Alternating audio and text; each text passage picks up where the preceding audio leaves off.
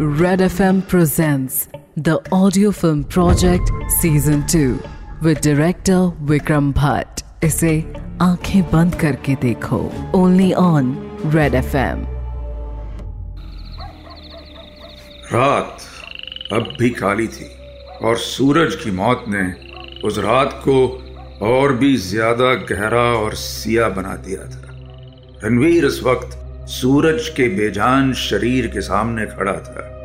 और उसे ऐसा देख रहा था जैसे कोई जानवर अपने शिकार को खत्म करने के बाद देखता है, मगर वो उसे वहाँ नहीं छोड़ सकता था। उसने तुरंत सूरज को उठाकर उसकी कार में रखा और उसे लेकर जंगल में कहीं निकल गया। वहीं इस वक्त हैरान और परेशान मीरा एक कोने में बैठी हुई थी। खौफ उसके चेहरे से अलग ही नहीं होना चाहता था। कि तभी इस खामोशी को चीरते हुए डोरबेल बजी। जिसे सुनकर वो और भी ज़्यादा सहम गई। डोरबेल बार बार बजे जा रही थी। मीरा अपनी सारी हिम्मत जोड़ते हुए उठी और उसने जाकर दरवाज़ा खोल दिया तो देखा, सामने हाफता हुआ रणवीर खड़ा था। उसे देखकर मीरा के चेहरे पर राहत और फ़िक्र के मिले जुले भाव थे। उसने कहा क्या हुआ आपको? आप ठीक तो है ना? ये सुनकर रणवीर ने हाफते हुए कहा हाँ हाँ कुछ नशेड़ी बच्चे थे। बहुत दूर तक भगाया उन्होंने। मगर अब वो तुम्हें कभी भी परेशान नहीं कर सकेंगे। ऐसा इंतज़ाम करके आया हूँ मैं। ये कहते हुए रणवीर के चेहरे पर एक कुटिल मुस्कान थी। उसे देखकर जरा भी नहीं लग रहा था जैसे उसने अभी अभी किसी की बड़ी ही बेरहमी से जान ली थी। अंदर आने के लिए रणवीर ने कदम बढ़ाया ही था कि तभी मीरा ने कहा, रणवीर जी, मुझे लगता है कि अब आपको शायद जाना चाहिए। ये सुनकर रणवीर के चेहरे के भाव बदल गए। उसने एक हल्की खींच के साथ कहा, मगर तुम तुम अकेली कैसे? देखा नहीं तुमने? कोई कोई बाहर था? ये सुनकर मीरा ने कहा हाँ पर आपने ही कहा ना कि अब मुझे परेशान नहीं करेंगे, और वैसे भी सुबह होने वाली है। अब कोई खतरा नहीं है। आप प्लीज़ जा सकते हैं। ये सुनकर रणवीर के चेहरे पर गुस्सा लौट आया। मगर वो कुछ कर भी नहीं सकता था। मन को मारते हुए वो पलटा और वहाँ से चला गया। सुबह हो चुकी थी। कबीर पूरी रात नहीं सोया था। वो बार बार बस सूरज को फ़ोन लगाया जा रहा था, मगर दूसरी तरफ़ से कोई जवाब नहीं आ रहा था। आता भी तो कैसे? सूरज हमेशा के लिए इस दुनिया से जा चुका था। यही सोचते हुए कबीर ने इंटेलिजेंस में काम करने वाले अपने दोस्त राज को फ़ोन किया। जो गुड़गांव पुलिस के साथ काम किया करता था और लोगों के बारे में इंफॉर्मेशन निकालने का उसके बाएँ हाथ का खेल था। राज ने फ़ोन उठाते ही कहा अरे कबीर मेरी जान कैसा है रे तू? बड़े दिनों बाद याद किया। इस पर कबीर ने कहा हाँ यार थोड़ा काम में फंस गया था। वो क्या है ना तेरी दरअसल थोड़ी सी तेरी हेल्प चाहिए यार अनऑफिशियली यू नो इस पर राज ने कहा हाँ बता किसकी कुंडली निकालनी है?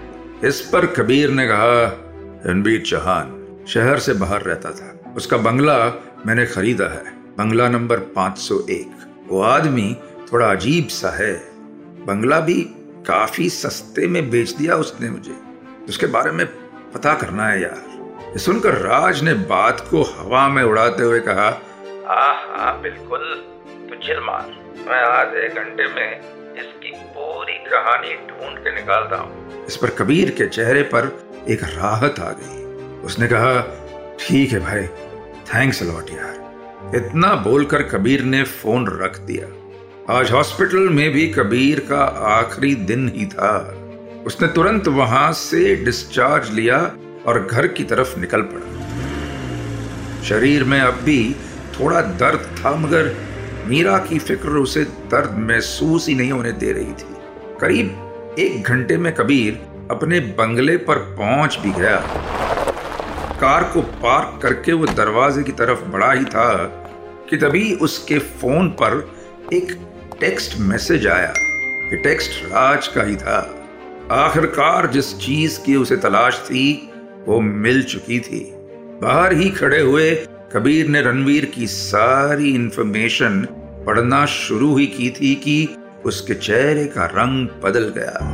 कुछ तो था उस इंफॉर्मेशन में जिसने कबीर को अंदर तक जगजोर दिया था। वो सब पढ़ने के बाद कबीर के अंदर एक अजीब सी फुर्ती आ गई। उसने तुरंत घर का दरवाज़ा खोला और भागते हुए अंदर आया। मीरा कहीं भी नहीं दिखाई दे रही थी। ये देखकर कबीर और भी ज़्यादा घबरा गया। उसने चीखना शुरू कर दिया, मीरा मीरा, कहाँ हो तुम? मीरा का नाम पुकारते हुए कबीर अपने बेडरूम तक पहुँचा ही था कि तभी मीरा अपने बालों को तौलिए से पोछते हुए बाहर आई और कबीर को देख के हैरानी के साथ बोली, अरे कबीर, तुम तुम हॉस्पिटल से डिस्चार्ज कब हुए? और और मुझे बताया क्यों नहीं? और और ये क्या तुम इतने घबराए हुए क्यों हो? चिल्ला क्यों रहे हो? इतने सारे सवाल मगर जवाब एक भी नहीं। मीरा को अपनी आँखों के सामने देखकर कबीर की आँखें नम हो गई। बिना कुछ बोले ही उसने मीरा को गले से लगा लिया। मीरा को समझ ही नहीं आ रहा था कि आखिर कबीर को हुआ क्या था। मगर मीरा ने कबीर को खुद से दूर नहीं किया। कई दिनों बाद ऐसा कोई लम्हा उन दोनों के बीच आया था। फिर मीरा से अलग होते हुए कबीर ने कहा, सूरज मिला था तुम्हें कल?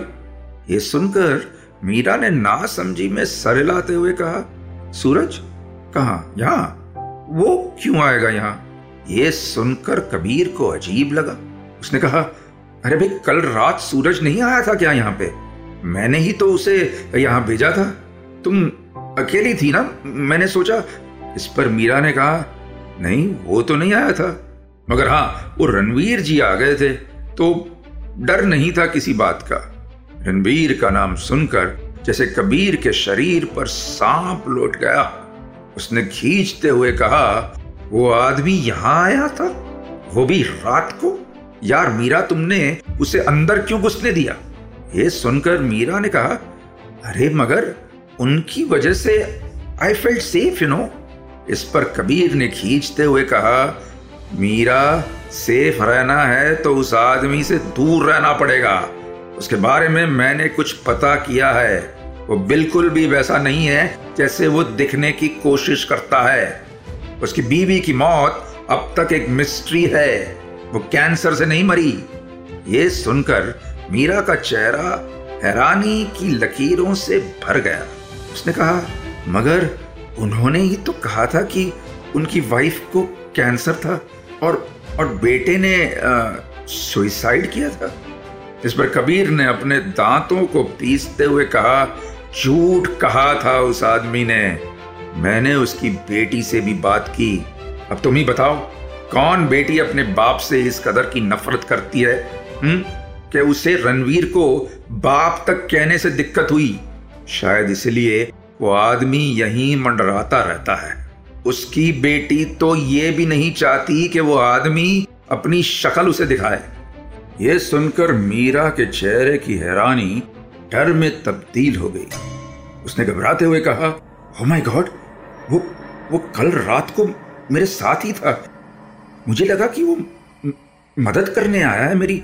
और जो तुम कह रहे हो वो तो इस पर कबीर ने कहा, वो मदद नहीं सिर्फ़ अपना फ़ायदा देखने आ रहा है, बस एक बार ये पता चल जाए कि वो चाहता क्या है। खैर, अब से वो आदमी इस घर के आस पास भी नहीं दिखना चाहिए। अगर वो दिखे तो फ़ौरन पुलिस को फ़ोन करना। मुझे शक है कि वो काफ़ी खतरनाक है। ये सुनकर मीरा ने अपने घबराए हुए चेहरे को हामी में हिला दिया। कबीर ने अपनी बात खत्म ही की थी तभी एक गाड़ी के रुकने की आवाज़ से उसका ध्यान टूट गया। उन दोनों ने जाकर खिड़की से देखा तो एक पल के लिए सांस हलक में ही अटक गई। बाहर और कोई नहीं बल्कि रणवीर चौहान ही था। उसे देखकर मीरा ने घबराते हुए कहा, हे hey भगवान, ये तो यहाँ फिर आ गया। इस पर कबीर ने एक गंभीर सी आवाज़ में कहा, ये यहाँ आया तो है, मगर घर के अंदर नहीं आएगा। मैं जाता हूँ और तुम अंदर ही रहना, बाहर मत निकलना। इस आदमी को कैसे रास्ते पर लाना है, मैं जानता हूँ। ये सुनकर मीरा घबराई सहमी सी वहीं खड़ी रही और कबीर दरवाजे की तरफ़ चल दिया। उसने जाकर एक गुस्से के साथ दरवाज़ा खोला ही था कि उसने देखा रणबीर बेल बजाने ही वाला था। कबीर को वहाँ देखकर रणबीर थोड़ा हैरान हुआ। फिर एक मुस्कान के साथ बोला, हे माय फ्रेंड हॉस्पिटल से कब आए? कोई खबर ही नहीं मिली? ये सुनकर कबीर ने खींचते हुए कहा, क्यों चाहिए थी तुम्हें खबर? ताकि मेरी गैर मौजूदगी में आकर तुम मीरा से मिलो शर्म नाम की चीज़ कोई होती है और उम्र के हिसाब से तो तुम्हारे अंदर कुछ ज़्यादा ही होनी चाहिए। ये सुनकर भी रणबीर की मुस्कान बनी रही जैसे वो अपने रूप को छुपाने का नाटक नहीं करना चाहता था। उसने कहा, अरे भाई, गुस्सा क्यों होते हो? देखो, तुम्हारे लिए फ्रेश सेब लेकर आया हूँ। डॉक्टर को दूर रखना है तो सेब खाओ।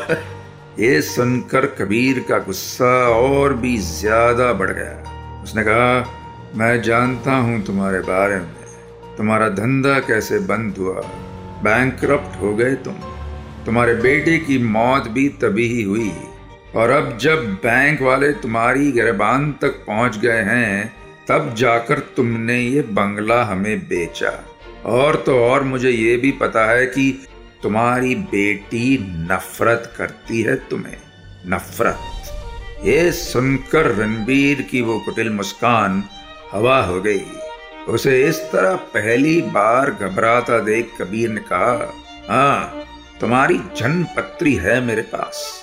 और अगर आज के बाद तुम मेरे घर के आस पास भी दिखे तो मैं सीधे पुलिस के पास जाऊँगा और जिस तरह की रेपुटेशन तुम्हारी है, उस हिसाब से तो पुलिस एक झटके में तुम्हें जेल भेज देगी। इसलिए दूर ही रहना, मुझसे भी, मेरी ज़िंदगी से भी, और मेरी वाइफ से भी, और सबसे ज़्यादा इस घर से भी। ये सुनकर रणबीर का चेहरा गुस्से से तन गया, मगर वो कुछ नहीं कह सकता था। वो बस उल्टे पैर अपनी गाड़ी में जाकर बैठा और वहाँ से निकल गया। आखिरकार कबीर के चेहरे पर एक राहत थी। मगर रणवीर जैसा आदमी खामोश बैठने वालों में से था या नहीं, ये वक्त वक्त की बात थी। रात हो चुकी थी। कबीर और मीरा सोने की ही तैयारी कर रहे थे। कबीर लाइट बंद करके लेटा ही था कि तभी दरवाजे पर एक दस्तक हुई। मीरा अब भी खड़ी थी। उसने एक नज़र कबीर को देखा और कहा, इस वक्त कौन हो सकता है? तुम तुम रुको, मैं दिख कर आती हूँ। यह सुनकर कबीर को याद आया कि रणवीर का भरोसा नहीं किया जा सकता। वो किसी भी हद तक जा सकता है। यही सोचते हुए उसने मीरा से कहा, नहीं, मीरा, रुको। मैं मैं जाकर देखता इतना बोलकर कबीर नीचे गया। उसके कदमों में एक घबराहट अब भी बनी हुई थी। आखिरकार एक गहरी सांस लेकर उसने दरवाज़ा खोल दिया तो देखा वहाँ तो कोई नहीं था। ये देखकर कबीर की घबराहट और भी बढ़ गई, मगर तभी उसने सोचा कि हो सकता है कि किसी ने शरारत की हो। ये सोचकर वो दरवाज़ा बंद ही करने वाला था कि तभी उसकी नज़र दहलीज पर पड़े एक लिफाफे पर पड़ी। उसने वो लिफाफा उठाया और आसपास देखा। वहाँ कोई भी नज़र नहीं आ रहा था। बिना कुछ सोचे समझे कबीर ने लिफाफा खोला ही था कि अंदर देखकर पूरा शरीर जैसे कांपने लगा था उसका। पैरों के नीचे ज़मीन ही महसूस नहीं हो पा रही थी उसकी। अंदर फ़ोटोज़ थे, जिसमें उसके और उसकी एक्स गर्लफ्रेंड तान्या गले मिलते हुए दिखाई दे रहे थे। और नीचे उसी दिन की तारीख भी लिखी हुई थी जब वो दोनों मिले थे। इतना हुआ ही था कि तभी कबीर को अपने पीछे किसी की आहट महसूस हुई। उसने पलट कर देखा तो ये और कोई नहीं, बल्कि मीरा ही थी। उसे वहाँ देखकर कबीर ने तुरंत उन फ़ोटोज़ को अपने पीछे छुपा लिया। मीरा ने कबीर के पीछे देखते हुए कहा, कौन था? बेल बजी थी ना? इस पर कबीर ने एक सहमी हुई आवाज़ में कहा, अरे, कोई नहीं है वो वो अपनी बात खत्म कर पाता, उसके पहले ही मीरा ने कहा, ये पीछे क्या छुपा रहे हो तुम? ये सुनकर कबीर अंदर तक झकझोर गया। तूफ़ान के पहले की खामोशी इस बात का आभास करा ही देती है कि बर्बादी कितनी होने वाली होगी। ऐसा ही कुछ आभास कबीर को भी हो चुका था। आगे क्या होगा जानने के लिए tune in to the audio film project season two with director Vikram Bhatt इसे सुनिए red F M India and सारे लीडिंग पॉडकास्ट एप्स पर। रेड एफ़ एम बजाते रहो।